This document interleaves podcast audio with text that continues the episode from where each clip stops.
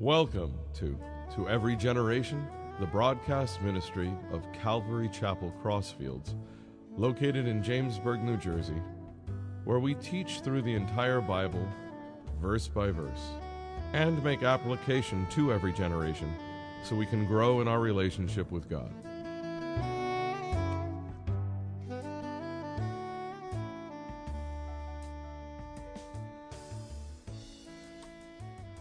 Going to be in Matthew 7. Okay, so the last time we covered, well, we're going through the parables. Jesus spoke about the parable of the wineskins, the parable of the ripped cloth. He also referred to himself as the, the great physician, spiritual physician, also the bridegroom. And today's message is Do you know the way?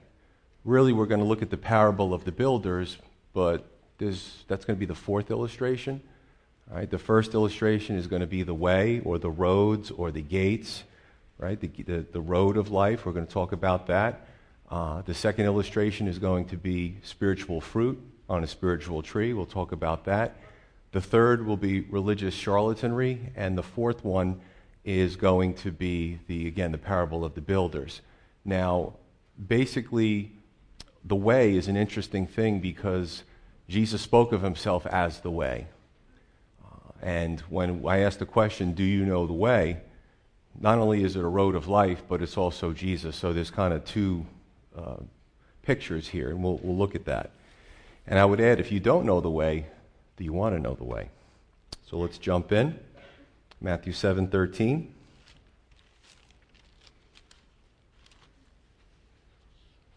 Jesus says, enter by the narrow gate. Now, I went into the Greek lexicon because different Bibles have different words, but they all mean the same thing. So, the narrow gate, or the narrow entrance, for wide is the gate and broad is the way, or the road, or the path that leads to destruction, and there are many who go in by it, because narrow is the gate and difficult is the way which leads to life, and there are few who find it. So, if we could put up the first image and I'll refer to it from time to time. But basically, there's two different paths in life and what they represent. Now, in context, Jesus finished speaking of the Sermon on the Mount. So this is he's really ending his teaching on the Sermon on the Mount. Speaks about a lot of things. Talks to people about living spiritually, how to live after God, and his teaching focuses now on how to get to heaven or how to get to God. You know, it's funny. A lot of people want to go to heaven, but they really have not an interest or relationship with God, which is unusual because heaven is his home. He created heaven, right? That's where he was, he was going to live. He will live eternally with those that uh, trust in Christ as their Lord and Savior. Uh, Jesus also speaks about how, he, how to get to God, and that's through Christ himself and no other. Now, these two roads, or these two ways, one leads to heaven and one leads to hell. And a lot of churches are shying away from talking about hell because they don't want to lose membership, they want to attract people. But it's, it's an interesting thing. If you don't talk about something, it doesn't mean it doesn't exist. We could stop talking about gravity because we don't like falling off ladders and say, well, deceive ourselves that gravity doesn't exist. Well, you'll find out quickly if you're on a ladder and you're not on good footing and you fall and you break something, you'll realize that gravity exists. So there are some truths that are out there that people don't want to talk about. But why did Jesus speak about these things? Because he doesn't want anybody to perish. That's why. He spoke about the warnings even more than he spoke about heaven because of his love for us and for a warning. Just like a child, you do warn them about the hot stove. Not because you want to hurt their feelings, because you don't want them to get burned. Okay? So we can look at that. The majority of people don't make, to, make it to heaven, and really by their own doing. The wide road. Well, it's espoused by much of Hollywood, the media, academia, intelligentsia, false Christian leaders. The wide road teaches any way to heaven. Have it your way. Sort of like Burger King, you know, spirituality. Do whatever you want. It's going to be okay. Uh, I'm okay, you're okay. Or some, they want to work their way to heaven. Oh, sure, that's fine. Religion, but no cross, no denial of self. But Jesus said in John 14, 3, He says, I am the way, the truth, and the life. Nobody gets to the Father except through me. It's a narrow road. And this is a paradox of exclusivity and inclus- inclusivity at the same time, right? The exclusivity is the route, there's only one way. The inclusivity is the scope. It's a large scope, it's a large net. And anybody can go to heaven. Jesus made that very clear. You don't have to jump through hoops, just have to believe that He died for our sins on that cross 2,000 years ago. The narrow road is fraught with trials, sacrifice, self denial. You know, it's a relationship with Christ. Proverbs, Proverbs tells us there's a way that seems right to a man, but its end is in destruction. So, again, we're either following our own path or we're following the path that the Lord wants us to follow. So let me ask you, seeker, church attendee, which road are you on? You know, when we truly follow the Lord, there are things that we sacrifice. There's times we deny ourselves. There's times that it costs us something. I can tell you right now that the persecuted church in Iraq and Syria, it's cost them their lives. It's cost them their homes. Just convert, and they'll leave you alone. I can't deny my Lord and Savior. If they're lucky enough to flee with nothing, if not, they get murdered. Um, the, all the statistics, even the secular ones, are saying or showing that Christians are the most persecuted people in the last several years, all over the country, all over the world, actually. You know, is our Christianity mere profession and intellectual assent, or is it a hard thing? Are we cultural Christians? Are we just adding Jesus to our pantheon of gods, including the God of ourselves? You know, I just want to encourage you if you're sitting here and you're thinking, wow, it's a little heavy this morning. I'm not really sure that I know the Lord. You can switch roads. That's the beauty of it. You can switch roads. People do it all the time. So if you look at the image, the narrow road, it's a little windy, it's a little, it's a little nebulous, not really sure. Uh, but the wide road, very few people are on the narrow road, by the way, to heaven. But the wide road, look, this guy's waving, he's waving. Look, they're, they're holding each other. A whole bunch of people on the wide road, and what happens? It leads to everlasting destruction. Two roads. Jesus is the way, Jesus is the road. Verse 7, uh, verse 15, excuse me. He says, Beware of false prophets who come to you in sheep's clothing, but inwardly they are ravenous wolves. You will know them by their fruits. Do men gather grapes from thorn bushes or figs from thistles? Even so, every good tree bears good fruit, but a bad tree bears bad fruit. A good tree cannot bear bad fruit, nor can a bad tree bear good fruit. Every tree that does not bear good fruit is cut down and thrown into the fire. Therefore, by their fruits you will know them. So, the second illustration, and we're talking about two different trees bearing corresponding fruits and what they represent. And let me be clear we are responsible for what road we're on, what path we're on. We're responsible for what tree we're eating from spiritually. That's, it's called personal spiritual responsibility. And the image that I put up, if we put up the second image, it's kind of creepy. Young, attractive person, that's actually the snout and the teeth and the tongue of a wolf coming out. And it doesn't mean that young, attractive people are problematic. But what it means is it's a, it's a picture of deception. So when we look at this, this image, and eventually we'll get to the, the, the, the next one, it's deception. And I put that one on purpose. It is really creepy looking. It looks like something out of a horror movie, but it caught my attention. Okay? Caught my attention. Not everything that we see. And in Western culture, we're driven by looks. That's the culture that we're in looks, looks, looks. So much pressure to look a certain way. Certain clothes, certain body types, certain hairstyles, certain, you know, it's just out there. Um, it, it's even in advertising. A lot of it's even subliminal. Okay? But it isn't about the appearance, it's about what's on the inside. You know, there's very attractive, well mannered, well spoken, polished preachers out there that are preaching false doctrine. Right? They're wolves. They're ravenous, Jesus says. They look to destroy you. Okay? Um, and again, it goes in different, different ways, whether it's the young, attractive person. I've seen situations where the person is in a walker and they're on oxygen, and there's a, another venue that I'm at, and there's no oxygen, no walker, and they're fist fighting with somebody. Don't be deceived, right? Don't let your eyes deceive you. Jesus wants us to not use our eyes in a lot of ways. Okay, but you'll know them by their fruits.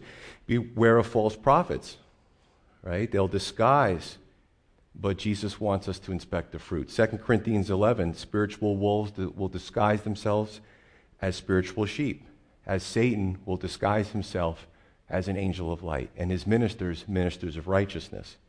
Revelation 13:11, the false prophet had little horns like a lamb. He had an appearance of, of lamb, like Jesus like, but he spoke like a dragon. Again, don't be fooled by appearance. Don't be fooled by maybe awe inspired ministry. What are they saying? What are they teaching? Very important. What are spiritual leaders saying? What's the Dalai Lama saying? What's the Pope saying? What are some of these televangelists on TV saying? Again, don't look at the numbers, don't look at the smiles, don't look at the attire. What are they saying? What's coming out of their mouth? Very important. I remember when Harold Camping was telling everybody the end of the world was coming in 1994. And then, of course, 1995 came, so he changed his prophecies, said the end of the world is coming in 2011. Do you remember that? And 2012 came. so the guy's a false prophet after the first one. He's been doing this for years. And I remember I would get so frustrated. It was a righteous anger because I would see people, and his, his minions were out on the street handing out tracts like crazy. The world is ending, the world is ending. People were selling their stuff, and, and it, it frustrated me because I knew the world wasn't going to end then because God would not allow that. As Christians, we have, to, we have to step aside from the weirdness. We have to push the weirdness aside because that's not Christianity. People get turned off by that stuff. Check this out. Many find themselves on the wide road that leads to destruction because of who they're listening to, right? Who are they following? So, in essence, the first illustration has to do with the path. The second illustration has to do with the guides that are on those corresponding paths. There's good teachers and there's bad teachers. You'll know them by their fruit. So, at some point, we have to become discerning. We have to become fruit inspectors. See, there's this thing, and it usually happens when somebody is caring for another person. They're both Christians, and they say, listen, you shouldn't do that. It's really bad. It's, you're going to hurt yourself. You know, this is what the scripture says. Then the other person who's self deceived turns around and says, don't judge me. The Bible says, I've, I did a whole sermon on judging. Do you know that judging has a wide semantic range? So judging could be as simple as I'm judging, I like the taste of this food versus that food. That's rotten. This is good. It's a judgment. Judgment goes all the way across the the border until saying to the, to the last part, again, same word, I'm, des- I'm deciding in this church who's going to heaven and who's going to hell. I don't know that. In that respect, I can't judge you. I wouldn't want to judge you. But there's a time and a place to judge. The Apostle Paul says if we judge ourselves, if we deal with ourselves, then God won't have to d- discipline us. So there is times to use our brains and to judge, to make a discerning, um, you know, don't just follow any teacher, right? In this instance, we're judging. And we're supposed to. Who's a false shepherd? Who's false sheep? The Apostle Paul spoke about false brethren that were running around and making a Christianity in their own image. He had a real problem with that. And you can see it in his letters. Um, John 15, well, let's just go to verse 19. It says, The bad trees are going to be cut down and thrown into the fire. That's not a pretty picture. John 15 says that the trees that bear no fruit are going to be cut and uh, thrown into the fire, right? So, when we look at fruit, what is fruit? A certain ministry is out there. Fruit is the teaching, it's the content and effect of the teaching, it's the manner of living. Does it match up to God's word or is it hypocritical? Sometimes the, the, the one that's trying to exhibit tough love is looked at as love less, not realizing as long as they're respectful, and doing it in a loving manner, they're actually trying to save somebody's life, try to save their, their soul, the Bible talks to us about. So there's going to be a time, listen, if you're just going to hear a preacher who makes you feel good all the time, and the preacher admits, as some do, I'm just here to tell people uh, the positive stuff, well, then you're not a preacher. You're, you should do self help, you should do encouragement, uh, you know, secular stuff, but you're not a preacher. Preacher's got to give the good with the bad. That's actually showing love. We could put up image three with the fruit, the trees. You know, and I've, I try to look at a lot of different things. I pore over these images to decide what to put up. What you usually see in the good tree and the bad tree, right? Usually see in, in many ministries is you see a beautiful tree and a decrepit tree. I purposely found the one where you have the beautiful tree and the beautiful tree. Again, we're talking about deception. He says, You'll know them by their fruits. He didn't say you know them how, by how pretty the tree is. That's the problem. People are draw, drawn to the prettiness of the trees. But Jesus says you've got to inspect the fruit. One of these trees, if we're looking at the spiritual application, has good fruit, good teaching, good manner of living, and the other one has rotten fruit. It's poisonous. Stay away from that tree. Right? So I purposely put up two trees that look exactly the same. When it comes to spiritual fruit, what are we following? What are we consuming? Now, here's another thing. You get into ministry and you start teaching, you start having authority or oversight in an ecclesiastical sense. What are we producing? What am I producing? Can you take my words and look in the scripture and make sure it matches up? Am I producing good fruit? So, if you have a desire to teach or to be in ministry, you have to look at your own fruit that you're producing. Okay? What type of fruit? You know, John 15 tells us here's another thing we could produce good fruit, bad fruit, or no fruit. In John 15, Jesus says that the tree that bears no fruit, the branches will be cut off and thrown into the fire. I mean, just to warm the pews in the church on Sunday, that's not what it means to be a Christian. You know, once in a while, I tinker with a car. My car doesn't make me a mechanic. You know what I'm saying? Are we really, do we know the Lord? Do we know the way or do we not? Verse 21, Jesus continues. He says, Not everyone who says to me, Lord, Lord, shall enter the kingdom of heaven, but he who does the will of my Father in heaven. Many will say to me in that day, Lord, Lord, have we not prophesied in your name, cast out demons in your name, and done many wonders in your name? And then I will declare to them, I never knew you. Depart from me, you who practice lawlessness. Now, this can be very confusing because Jesus says, He who does the will of my Father. Well, isn't prophesying, casting, I'm painting myself into a corner here. Isn't prophesying, casting out demons, and doing wonders and miracles, isn't that doing the will of the Father? Apparently, this group of people, Jesus is saying no. Well, let's inspect it a little bit more. Talk is cheap, and so are some actions if the motives are wrong, if the heart is wrong. Many throw around the words, Lord, Lord, Jesus, Jesus, God, God. It's in their vernacular. It's almost like a language. Somebody turned the, coined the term Christianese. It's like another language that you learn when you start coming to the church. But is it in our hearts? We can speak Christianese all we want, but Jesus can see through us. He can see through to our hearts. Now, for the new believer, don't panic. Hopefully, and I encourage new believers who come up and receive Jesus to, to find somebody to mentor them, to find somebody who's mature in the faith who can help them when they stumble. I found somebody as a new believer because a lot of things confused me because I was a baby Christian. I didn't know anything. And if I didn't really have those good mentors, I might have followed some weird teaching and not, and not known it because I wasn't mature enough as a believer to discern the different types of fruits. Okay? But the truth is, we don't get to heaven by what we do, by being religious, giving money, doing works, even serving, right? Being married to somebody in clergy, have Christian kids, have Christian parents. You see, a relationship with God is not by proxy, it's direct. And every person will stand before the Lord. Verse 22. This part in the beginning confused me. So Verse 22 well, how could they do all these things if they, their heart wasn't in it?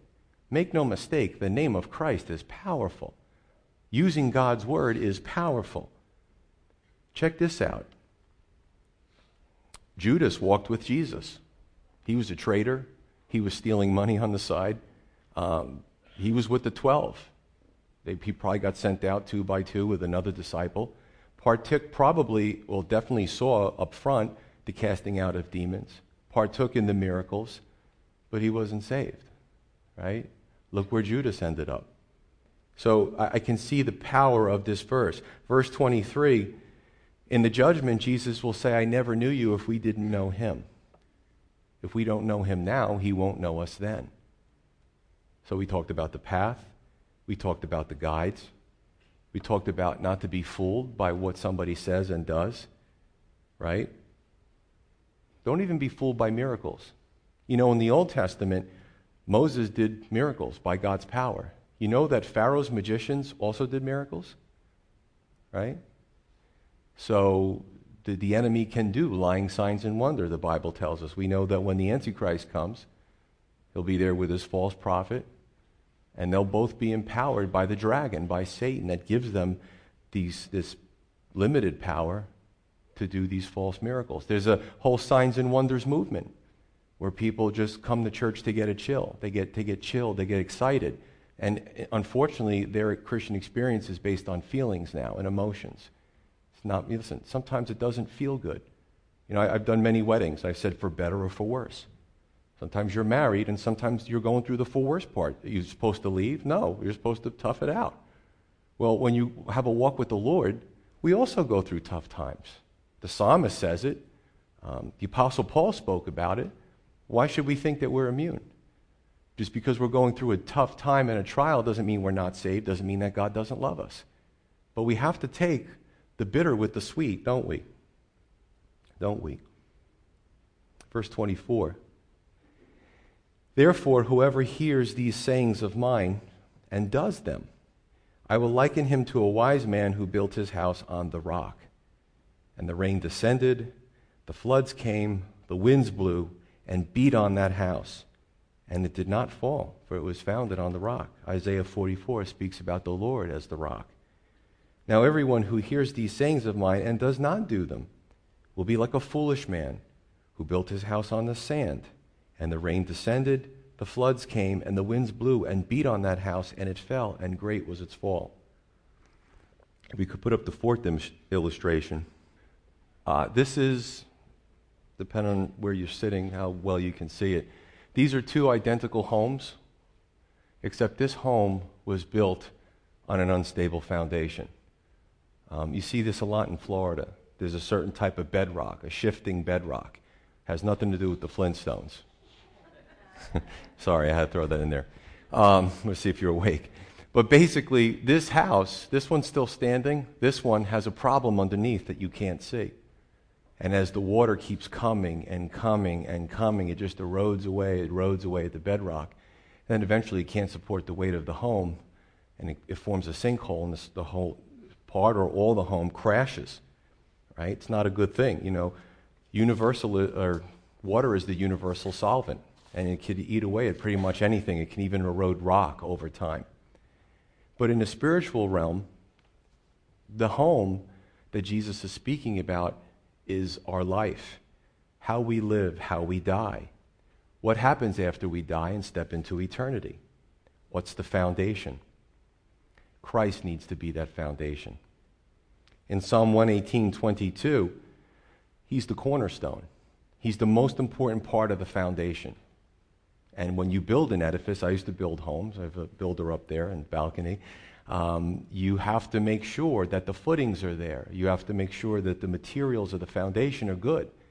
Because you could make the house pretty and put on siding and fashion copper on the roof, and it's so pretty. But what good is it if the foundation's bad? Christ has to be our foundation, the foundation of our homes, of our lives. The storms represent trials, but they also represent the test in the end when we die and we go before Him. That's the ultimate storm. Are our lives built on Christ or are they not? Here, let me encourage you because some, some might be struggling with this teaching. You know, Jesus was a master of getting our attention. And a lot of times, what Jesus would do is he would shock the conscience. Peter said, Should I forgive that guy seven times? Jesus goes, How about 70 times seven? Well, Peter thought he was being gracious by saying 70. He didn't expect the figure of 490. So Jesus, when he taught, would often shock the conscience of his hearer. Do I have your attention? And then he would explain, and then he would comfort and reassure. So I'm glad nobody left because this is the reassuring stage. Okay? If we could put up 1 John 5, 11 through 13, the Apostle John says, And this is the testimony that God has given us eternal life, and this life is in his Son. He who has the Son has life or eternal life. He who does not have the Son of God does not have life. Verse 13 is key. Here's the assurance part. Now, some would say that's presumptuous to assume that you're saved. Not true. I read the Bible. That's where I get my information from, not a denomination. Verse 13. He says, These things I have written to you who believe in the name of the Son of God, that you may know, that you may have assurance that you have eternal life, and that you may continue to believe in the name of the Son of God. Wow last two verses, verse 28. And so it was when Jesus had ended these sayings. He saved the best for last, by the way. That's the thing that really stood out in their mind when they went home. That the people were astonished at his teaching. For he taught them as one having authority, not as the scribes or the religious leaders. And that's why at Calvary Chapel we like to go through the scripture. Who am I? Oh, Pastor Joe's authority means nothing. I tell you what the scripture says. Without the scripture, I'm nothing. I'm just another talking head. You know, just another person making noise out there. You know, we don't go through, well, this is what our denomination says, or this is what dead religionism says. And that's what the people looked at the scribes and they were like, they didn't want to listen to them anymore. But when Jesus spoke, they, they were all ears. They were attentive because he spoke with authority. Jesus was the Logos, the Word of God. So we went from the path to the guides to the false guides, the false believers, and to our spiritual life like into a building. And the only question to ask now is what is your spiritual house built on? What's the foundation? We either know Christ or we don't. And if we don't know Christ, we know that we don't know Christ. We know that. We know that. Notice the picture, if we could keep that uh, house picture up. Okay? Uh, basically, those two homes looked identical on the outside. And so do people. This is why I can't judge. This is why I read the scripture and I can't just pick out some Christian at random or somebody who goes to church and say that they're saved or not. I mean, if I know somebody really well, I can say that they are based on their devotion to the Lord and, and being with them for a while, but I'm not going to make a determination who's saved and who's not. And I really believe, too, that at the end of our life, I was just talking to another uh, person in ministry from another denomination who had such a great talk. And he started saying some things, and I'm like, yeah, yeah, I, yeah, I feel that way too. God is so merciful on, on a person's deathbed, when a person's in a coma. Why does God allow that? And they could be lingering, and their heart is still beating, and their ears are still open, and their loved ones are whispering things into their ear. I really believe God is so merciful some people have to kind of be put to the point where they're catatonic for, for him to get their attention. I believe that in the end, a lot of people come to faith, right? So a lot, everybody looks the same on the outside. We all have flesh that covers everything. But it's on the inside that what, what counts, like these homes. It's the foundation that's what counts. In John 14, verse 23 through 24, Jesus said, if anyone loves me, he will keep my word. And my Father will love him, and we will come to him and make our home with him. He who does not love me does not keep my words, and the word which you hear is not mine, but the Father's who sent me. Our house is either built on the sand or it's built on the rock. And that rock, brothers and sisters, is Christ. So I ask, do you know the way? The way being Christ. And my last question is if you don't know the way, do you want to know the way? Let's pray. You've been listening to To Every Generation from Calvary Chapel Crossfields. We're located at 15 Half Acre Road in Jamesburg, New Jersey. We meet for Bible study Wednesdays at 7:30 p.m. and Sunday service begins at 10:30 a.m. On Sundays, we have children's church for all ages, in addition to infant and nursery care. You can find out more about the ministry here at Calvary Chapel Crossfields by going to cccrossfields.org. Thanks for listening, and may God bless you.